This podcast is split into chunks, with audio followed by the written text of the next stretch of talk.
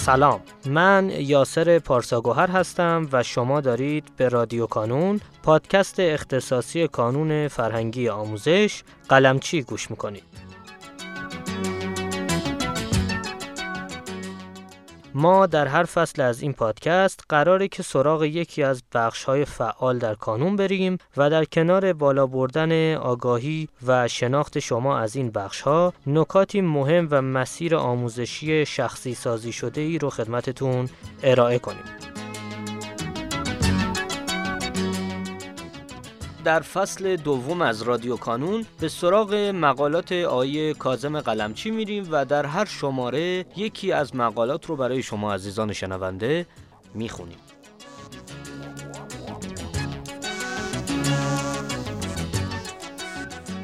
این شماره سیوم از فصل دوم هست که قرار در این قسمت مقاله با عنوان زیاد بخوانیم یا خوب بخوانیم. رو با صدای آقای مهدی میرزاده بشنویم. به نام خدا سلام من مهدی میرزاده هستم. امروز یکی دیگر از مقالات های قلمچی رو برای شما می‌خونم. زیاد بخوانیم یا خوب بخوانیم؟ بعضی دانش آموزان می‌گویند ما کم می‌خوانیم اما خوب می‌خوانیم. بعضی دانش آموزان هم می‌گویند ما سر کلاس یاد می‌گیریم و به همین خاطر بعدا خیلی کم درس می‌خوانند. به نظر شما کدام یک مهمتر است؟ اینکه زیاد درس بخوانیم یا اینکه خوب درس بخوانیم اما کم درس بخوانیم؟ پاسخ این است. هر دو عامل مهم هستند. هم زیاد خواندن و هم خوب خواندن. اما زیاد درس خواندن و زیاد زحمت کشیدن مهمتر است.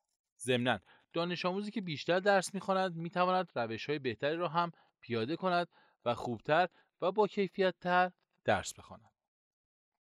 کسانی که می‌گویند ما کم می‌خوانیم اما خوب می‌خوانیم به تدریج عقب میمانند. ضمنا بعضی دانش آموزان واقعا زیاد درس می‌خوانند اما به دوستانشان می‌گویند ما کم می‌خوانیم. آنها می‌خواهند به دیگران نشان بدن که باهوش هستند.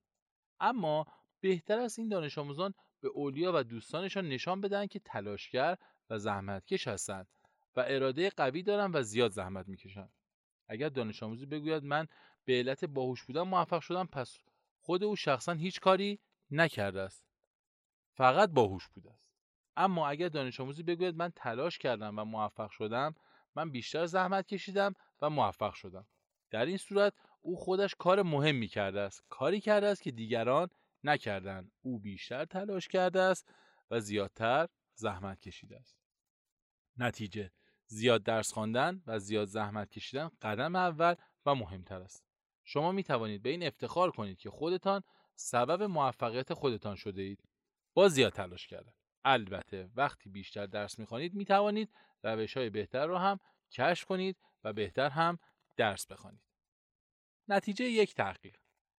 دانش آموزان کلاسی را به دو گروه تقسیم کردند به یک گروه گفتن شما باهوش هستید و به گروه دوم گفتن شما تلاشگر هستید. به گروه اول گفتم موفقیت شما به خاطر باهوش بودن شماست. به گروه دوم گفتم موفقیت شما به خاطر زحمت کشیدن و تلاش کردن و چالش پذیر بودن شماست. سپس به هر دو گروه یک مسئله دشوارتر دادن و از آنها خواستند اگر مایل هستند این مسئله دشوارتر را حل کنند. می‌دانید نتیجه چه شد؟ و کدام گروه نتیجه بهتری گرفت؟ گروه دوم نتیجه بهتری گرفتند. زیرا به آنها گفته شده بود شما تلاشگر و چالش پذیر هستید و میدان را رها نمی کنید. اما گروه اول نگران بودند که اگر مسئله را حل کنند و به جواب نرسند معلوم می شود که باهوش نیستند. پیشنهاد به اولیا و پشتیبانها. دانش آموزان را به خاطر اینکه تلاش می‌کنند تشویق کنید. به آنها نگویید که شما باهوشتر هستید.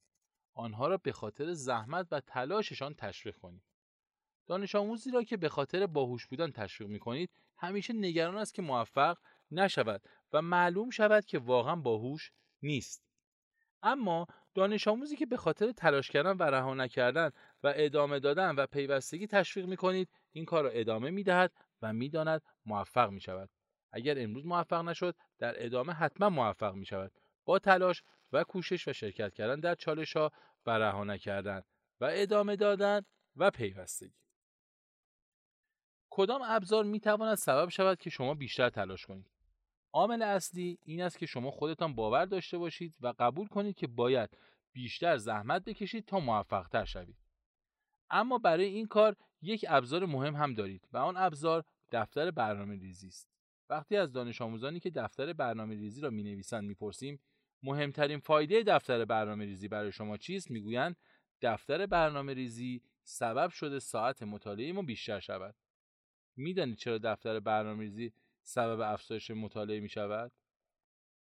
دفتر برنامه ریزی سبب می شود شما با خودتان رقابت کنید و با خودتان مسابقه دهید. شما در دفتر برنامه ریزی ساعت های مطالعه هر هفته را جمع می زنید. بنابراین به طور خداگاه یا ناخداگاه تصمیم می‌گیرید که هفته بعد بیشتر و بهتر درس بخوانید.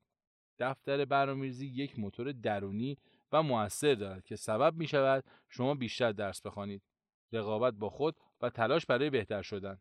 دفتر برنامه‌ریزی را تکمیل کنید و ساعت‌های مطالعه هر هفته را جمع بزنید به تدریج و هفته به هفته ساعت‌های مطالعهتان بیشتر خواهد شد. این یک رقابت با خود است. شما می‌خواهید در هر هفته بهتر شوید و بیشتر تلاش کنید. جنبندی اولین عامل موفقیت این است بیشتر زحمت بکشید و بیشتر تلاش کنید. موفقیت حتما با شماست. کیفیت مطالعه و خوب درس خواندن عامل دوم است. در ابتدا باید تصمیم بگیرید که بیشتر زحمت بکشید و بیشتر کار کنید. درباره خوب خواندن هشت نکته را با شما در میان خواهیم گذاشت. اما اکنون هدف گذاری کنید که می‌خواهید در هفته های بعد چند ساعت درس بخوانید. لطفا یک هدف واقع بینانه در نظر بگیرید. درباره خوب خواندن و اون هشت نکته در ادامه به شما توضیح خواهیم داد. موفق و پیروز باشید. آقای میرزاده گرامی سپاسگزارم از اینکه دعوت ما رو پذیرفتید و متشکرم از بابت خانش مقاله سیوم. شما عزیزان می‌تونید لینک دسترسی به فایل متنی مقاله رو در قسمت توضیحات پیدا کنید و با کلیک روی اون لینک مقاله رو برای خودتون دانلود کنید. در پایان امیدوارم مسیری که آغاز کرده ایم بتونه نقشی هرچند کوچک در موفقیت دانش آموزان عزیزمون داشته باشه و همچنین تشکر می‌کنم از تمامی کسانی که ما رو در تولید هرچه بهتر این پادکست یاری می‌کنن.